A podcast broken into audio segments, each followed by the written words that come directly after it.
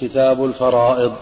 حدثنا يحيى بن يحيى وابو بكر بن أبي شيبة وإسحاق بن إبراهيم واللفظ ليحيى. قال يحيى أخبرنا وقال الآخران حدثنا ابن عيينة عن الزهري عن علي بن حسين عن عمرو بن عن عمرو بن عثمان أن أن أسامة بن زيد رضي الله عنه أن النبي صلى الله عليه وسلم قال لا يرث المسلم الكافر ولا يرث الكافر المسلم.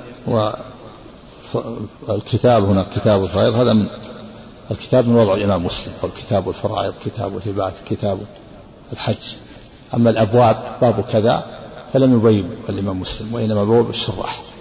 الأبواب من النووي الشارح لكنه رتبها رحمه الله رضي عنه الإمام مسلم رتبها ترتيب بديع جاهزة. وجدها مثلا النووي وغيره الأبواب الأحاديث مرتبة. استنبط ما عليه إلا أن يستنبط باب مناسب للأحاديث. فلذلك تجدون تجدون التبويبات في الشرح أسفل والكتاب في المتن. الكتاب هذا من وضع الإمام مسلم. كتاب الفرائض. ولهذا يغلط بعض الناس يقول باب كذا وهو يقرأ في في صحيح مسلم. ما ما, ما تقول باب كذا. لأن هذا ليس من وضع الإمام مسلم. إنما الكتاب لا. كتاب الفرائض هذا من وضع الإمام مسلم.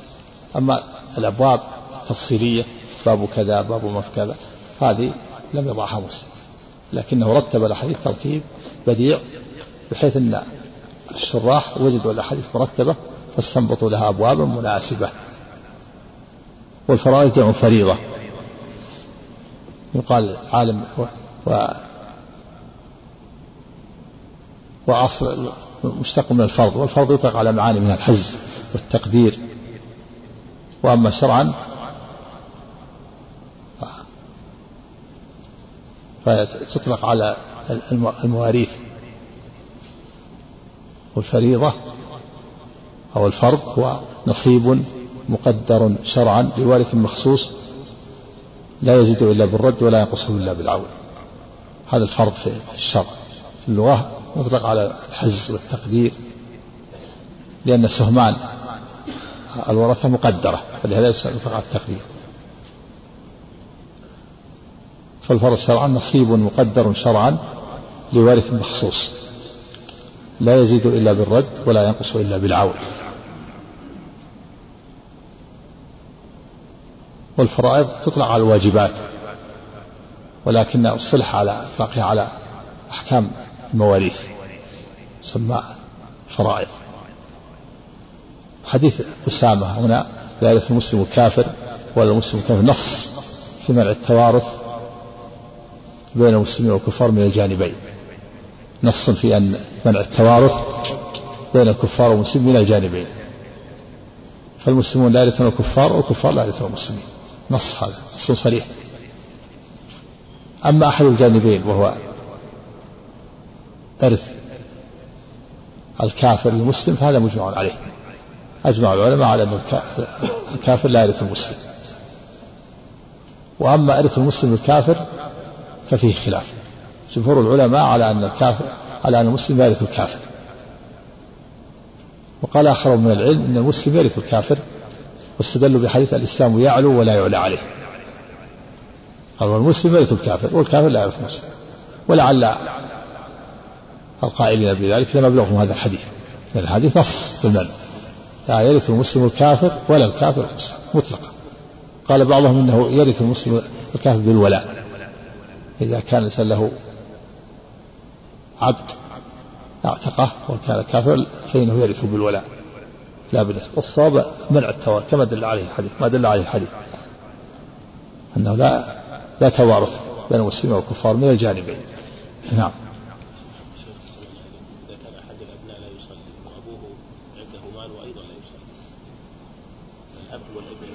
الأصل الأصل ما يحكم عليه إلا إذا حكم حكم الشارع حكم القاضي بردته وقتله يمتنع التوارث. لأن ترك الصلاة كسلا فيه خلاف المتأخرون يرون أنه لا يكفر كفرا يخرج من الملة فإذا وما دام فيه خلاف فحكم الحاكم يرفع الخلاف. القاضي إذا اختار أحد القولين حكم عليه بالردة يقتل ولا ولا يكون توارث. وإذا اختار القول الثاني فإنه وقتل حدا فإنه يكون توارث. أما إذا كان مسكوت عنه فالأصل التوارث هذا الأصل. لابد يحكم الحاكم بردته ثم يقطع التوارث.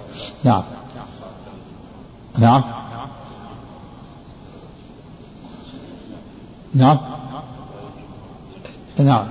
لا يرث المسلم الكافر وآخر من العلم غير الجمهور قالوا يرث. نعم. حدثنا عبد الله بن محمد وهو النرسي قال حدثنا وهيب وهيب عن ابن طاووس عن أبيه عن ابن عباس رضي الله عنهما قال قال رسول الله صلى الله عليه وسلم ألحق الفرائض بأهلها فما بقي فهو لأولى رجل ذكر. حدثنا أمية بن مسطام العيشي قال حدثنا يزيد بن زريع قال حدثنا روح بن القاسم عن عبد الله بن طاووس عن أبيه عن ابن عباس رضي الله عنهما عن رسول الله صلى الله عليه وسلم قال ألحقوا الفرائض بأهلها فما تركت الفرائض فلأولى رجل ذكر. حدثنا إسحاق بن إبراهيم ومحمد بن رافع وعبد بن حميد واللفظ لابن رافع. قال إسحاق حدثنا وقال الآخران أخبرنا عبد الرزاق.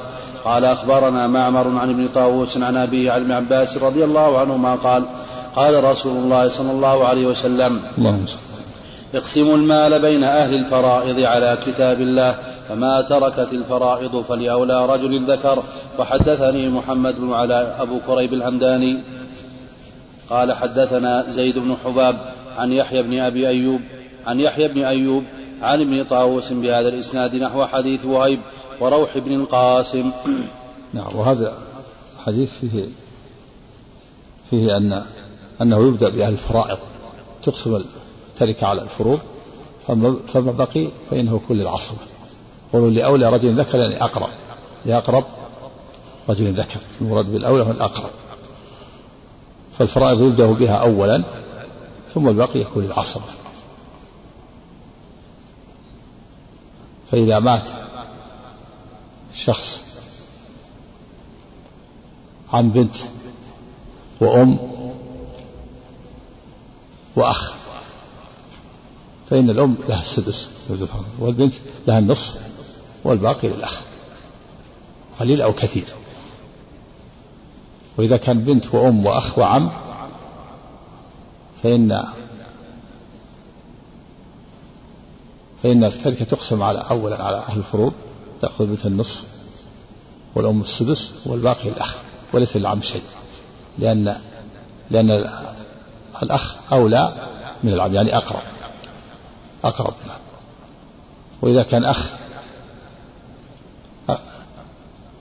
أخ الشقيق وأخ لأب فإنه يقدم الأخ الشقيق لأنه أقوى. وإذا كان أخ لأب مات عن أخ لأب وابن أخ شقيق فإن الأخ فإن المال يكون للأخ لأب. لأنه أقرب من ابن الأخ الشقيق. وهكذا. نعم. هذا معنى قول إن ألحق الفرائض بأهله فما بقي فلأولى رجل ذكر. يقرأ. ما بقي؟ يكون لعاصر والعصبة يقدم الأقرب فالأقرب والعصبة لهم جهات بنوة ثم أبوة ثم جدودة وأخوة ثم بنو أخوة ثم عمومة وبنوهم ثم ولاء هذه جهاتهم. كل جهة تقدم على الجهة. تقدم على الجهة التي بعدها. والأخ الشقيق ولا العاصب إذا انفرد فليأخذ جميع المال. عصبة أقسم عصبة بالنفس وعصبة بالغير وعصبة بالغير. الغير العصبة بالنفس هو الذي يدري بدون واسطة بنفسه. والعصبة بالغير الأخوات الشقائق مع إخوتهن والأخوات الأب مع إخوتهن. والعصبة مع الغير الأخوات مع البنات. أخوات الشقائق وهذا العصبة بالنفس العصبة بالنفس من أحكامه أنه يأخذ مع أبقة الفروض. إذا كان معه صاحب فرض يأخذ مع أبقة الفروض. وإذا انفرد أخذ جميع المال وإذا لم يبقى شيء من التركة فإنه يسقط. إلا ثلاثة لا يسقطون. لا يمكن يسقطون. الأب والإبن والجد. هؤلاء لا يسقطون. لا بد يبقى لهم شيء. لأنهم يحجبون كثيرا من الورثة. نعم. حدثنا عمرو بن محمد بن بكير الناقد قال حدثنا سفيان بن عيينة عن محمد المنكدر سمع جابر بن عبد الله رضي الله عنهما قال. نعم. أحسن الله إليك. حدثنا عمرو بن محمد بن بكير الناقد قال حدثنا سفيان بن عيينة عن محمد بن المنكدر سمع جابر بن عبد الله رضي الله تعالى عنهما قال مرضت فأتاني رسول الله صلى الله عليه وسلم وأبو بكر يعوداني ماشيان فأغمي علي فتوضأ ثم صب علي من وضوئه فأفقت. قلت يا رسول الله كيف أقضي في مالي؟ فلم يرد علي شيئا حتى نزلت آية الميراث يستفتونك قل الله يفتيكم في الكلالة. هذا الحديث فيه فوائد. منها مشروعية زيارة المريض. مشروعية ومشروعية الزيارة ماشيا إذا تيسر. مشروعية زيارة الأكابر والرؤساء لأصحابهم ومتبوعيهم.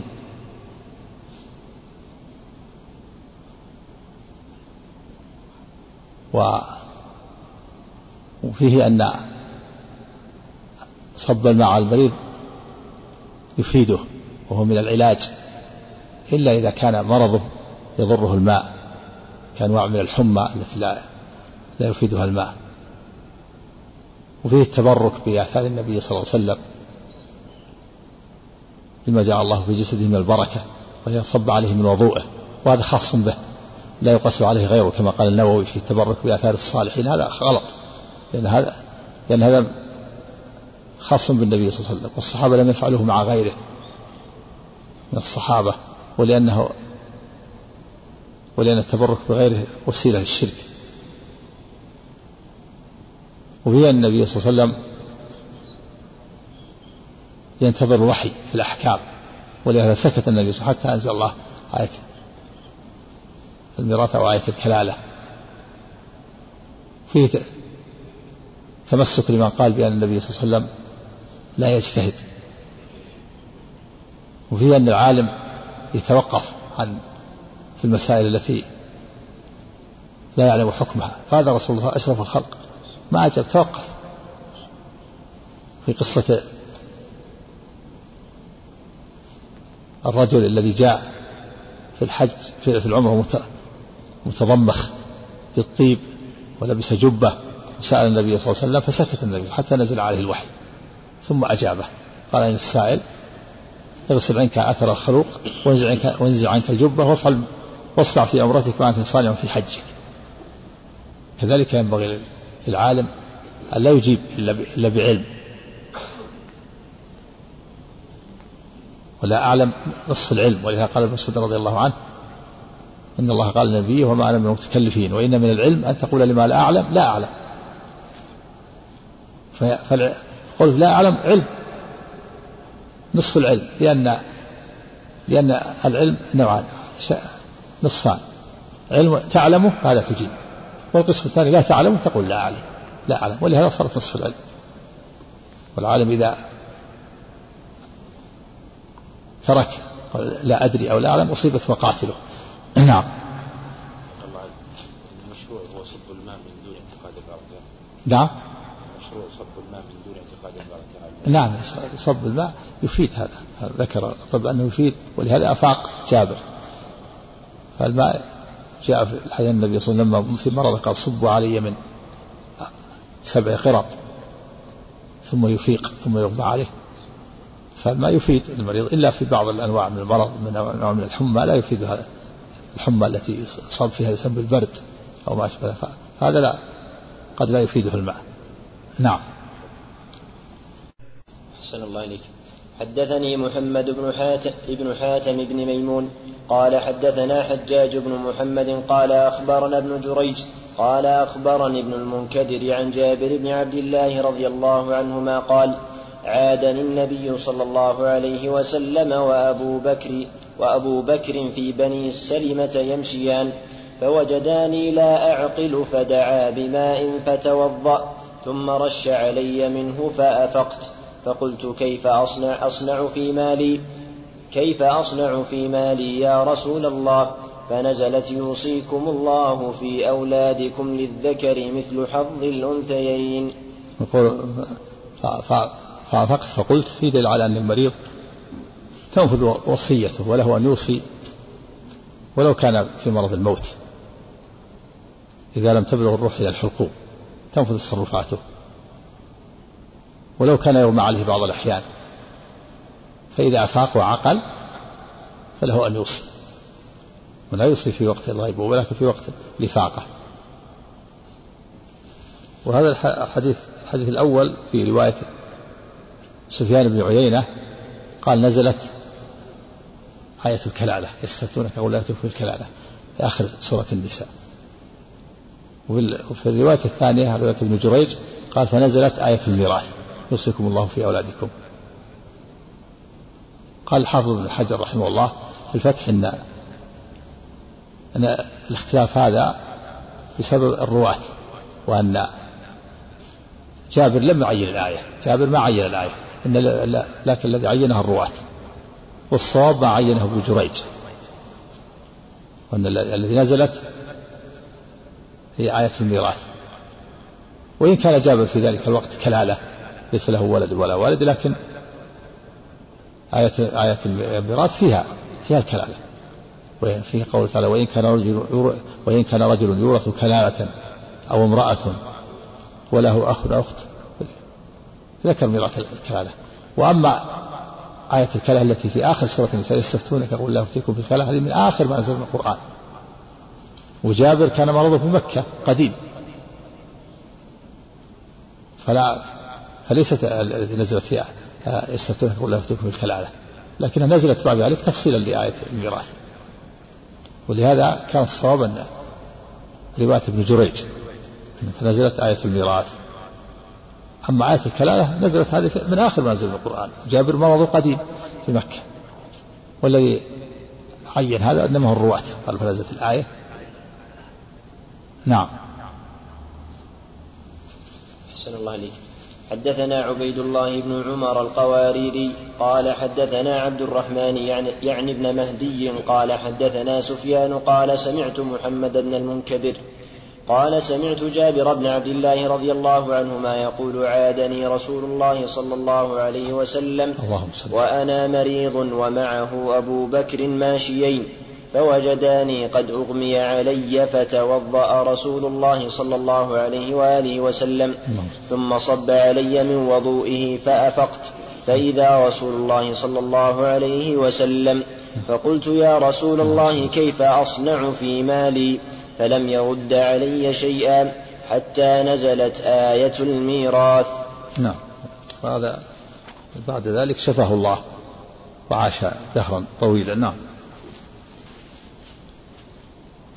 أحسن الله عليك حدثني محمد بن حاتم قال حدثنا بهز قال حدثنا شعبة قال أخبرني محمد بن المنكدر قال سمعت جابر بن عبد الله رضي الله عنهما يقول دخل علي رسول الله صلى الله عليه وسلم وأنا مريض لا أعقل فتوضأ فصبوا علي من وضوئه فصبوا علي من وضوئه فعقلت فقلت يا رسول الله إنما يرثني كلالة فنزلت آية الميراث. فقلت لمحمد بن المنكدر يستفتونك قل الله يفتيكم في الكلالة. قال هكذا أنزلت. هذا هذا يدل على أن العين آية الرواة والصواب أن اللي نزلت آية الميراث لا آية الكلالة. آية الكلالة نزلت في الآخر تفصيلا لآية الميراث.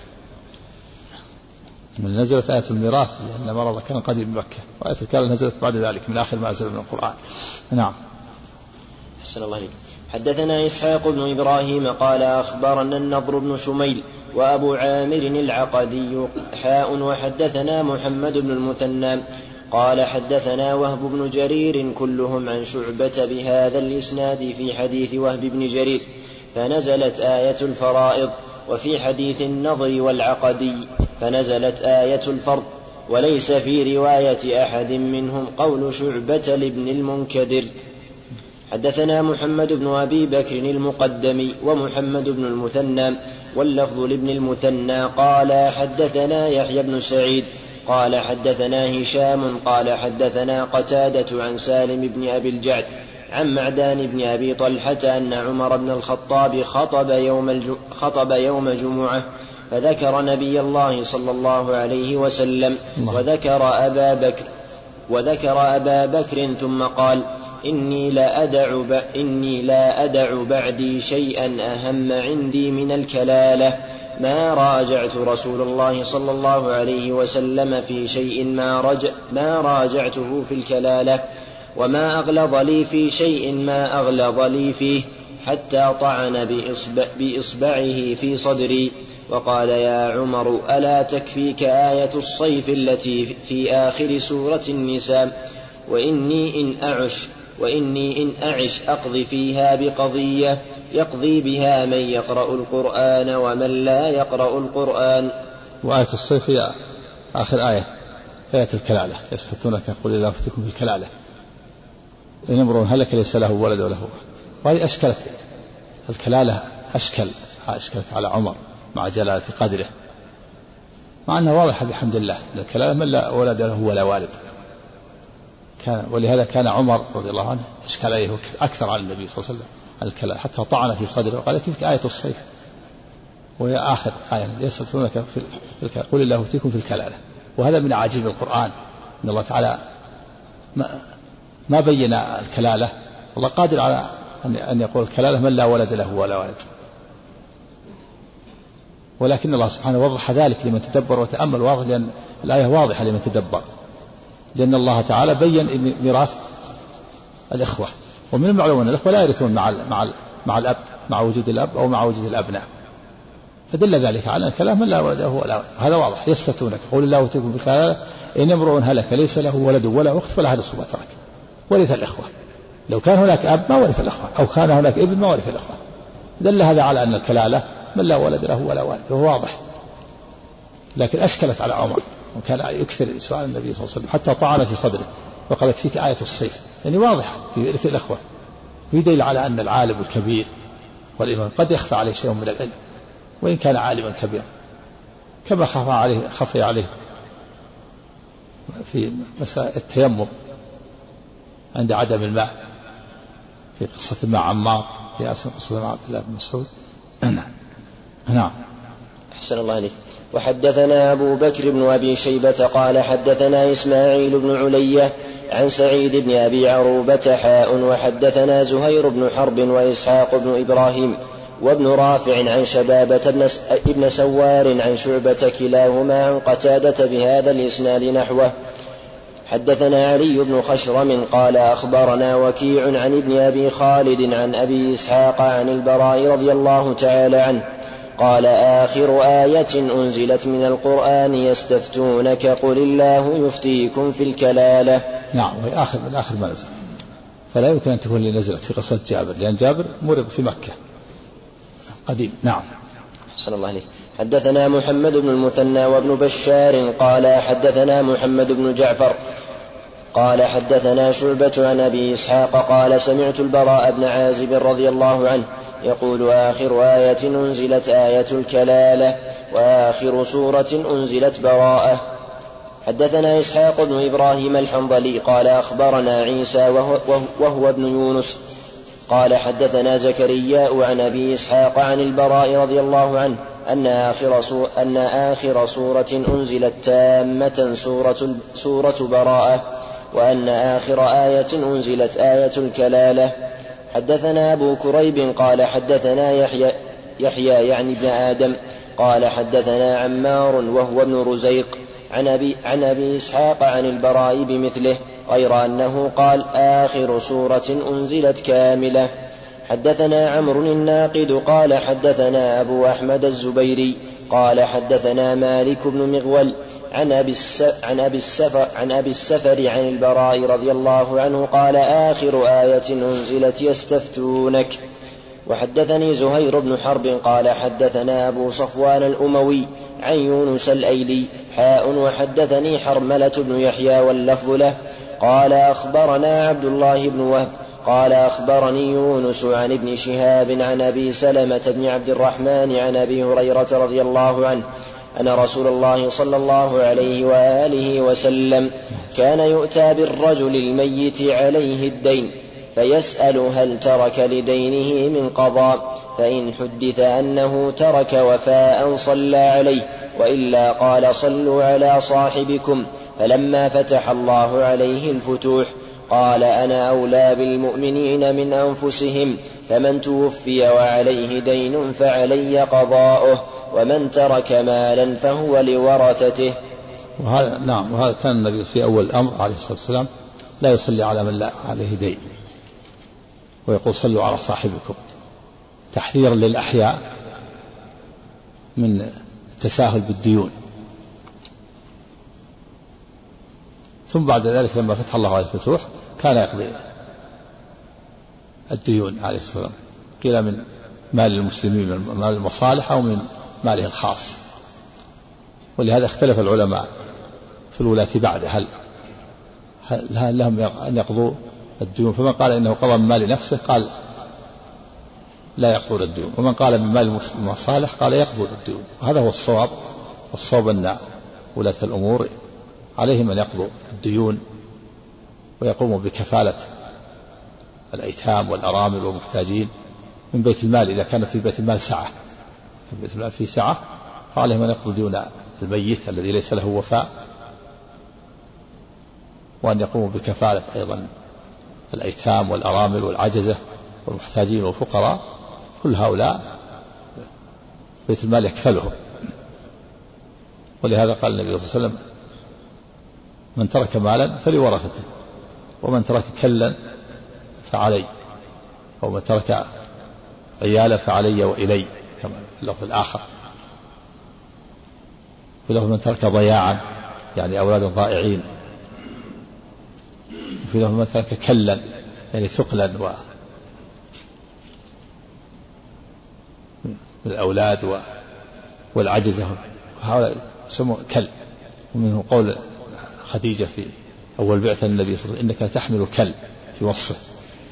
تتحمل الأثقال وتقوم بحوائج المحتاجين والمنقطعين من الأيتام والمرضى والعجزة. نعم. أحسن الله عليك. حدثنا عبد الملك بن شعيب بن الليث قال حدثني أبي عن جدي قال حدثني عقيل حاء وحدثني زهير بن حرب قال حدثنا يعقوب بن إبراهيم قال حدثنا ابن أخي ابن, ابن شهاب حاء وحدثني ابن نمير قال حدثنا أبي قال حدثنا ابن أبي ذئب كلهم عن الزهري بهذا الإسناد هذا الحديث. حدثني محمد حدثني محمد بن رافع قال حدثنا شبابة قال حدثني ورقاء عن أبي الزناد عن الأعرج عن أبي هريرة رضي الله عنه عن النبي صلى الله عليه وآله وسلم قال والذي نفس محمد والذي نفس محمد بيده إن, إن على الأرض من مؤمن إلا وأنا أولى الناس به فأيكم ما ترك دينا أو ضياعا فأنا مولاه وأيكم ترك مالا فإلى العصبة من كان. هذا كثيرا ما يحلف يقول الذي نفسي بيده يفوز العياذ بيد الله. إن على الأرض إن نافية بمعنى مع بمعنى ماء يعني ما على الأرض. نعم والذي نفسي بيده نعم. والذي نفسي بيده نعم. والذي نفس محمد بيده إن على الأرض من مؤمن إلا وأنا أولى الناس به. فأيكم ما ترك دينا أو ضياعا فأنا مولاه. وأيكم ترك مالا فإلى العصبة من كان. نعم أقول أنا أولى به من نفسه. كما قال تعالى النبي أولى بالمؤمنين من أنفسهم وأزواجه أمهاتهم من ترك دينا أو ضياعا فعلي. ترك دينا فإني أقضي دينه من بيت المال. مصالح المسلمين. أو ضياعا يعني أولادا. ضياعا عيالا وأولادا. ليس لهم من يقوم بنفقتهم. فإني أنفق عليهم من بيت المال. وأتحمل ذلك. ومن ترك مالا فإن ورثته يرثونه. لا آخذ منه شيئا. نعم. أحسن الله إليك. حدثنا, حدثنا محمد بن رافع قال حدثنا عبد الرزاق قال أخبرنا معمر عن همام بن منبه قال هذا ما حدثنا أبو هريرة عن رسول الله صلى الله عليه وآله وسلم فذكر أحاديث منها وقال رسول الله صلى الله عليه وسلم أنا أولى الناس بالمؤمنين في كتاب الله عز وجل فأيكم ما ترك دينا أو ضيعة فادعوني. ضيعهم ضيعا يعني أولادا ضائعين ليس لهم من يقوم بكفايتهم. نعم فإني أنفق عليهم بيت المال. نعم. عفى الله عنك. فأنا وليه وأيكم ما ترك مالا فليؤثر بماله عصبته من كان. يعني يعني يقدم قدم ورثته هم الذين يرثون ماله. نعم. أحسن الله إليك. حدثنا عبيد الله بن معاذ العنبري قال حدثنا أبي قال حدثنا شعبة عن عدي أنه سمع أبا حازم عن أبي هريرة رضي الله عنه عن النبي صلى الله عليه وآله وسلم أنه قال من ترك مالا فللورثة ومن ترك كلا فإلينا. نعم كلا يعني الشيء ثقيل. قال خديجة إنك تحمل كل كالأولاد والأيتام والفقراء وغيرهم. نعم والضائعين والنساء الأرامل المطلقات. نعم. هذا من الكل اللي يتحمله عليه الصلاة والسلام ويتحمل بيت المال ولاة الأمور من بعده ينفقون عليه الأيتام والمحتاجين والأولاد الضائعين والمطلقات والأرامل وأصحاب الديون وغيرهم. نعم. عفى الله عنك. وحدثنيه أبو بكر بن نافع أبو بكر بن نافع قال حدثنا غندر حاء وحدثني زهير بن حرب قال حدثنا عبد الرحمن يعني ابن مهدي قال حدثنا شعبة بهذا الإسناد غير أن في حديث غندر ومن ترك كلا وليته. توليت أمره نعم. توليت أمره وأنفقت عليه نعم. عفى الله عنك. بسم الله الرحمن الرحيم. كتاب الهبات. نعم. فيها. نعم. يحتمل نعم. نعم. إيه، في في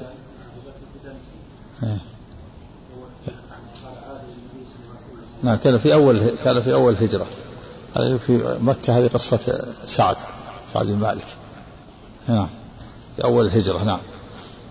نعم. نعم.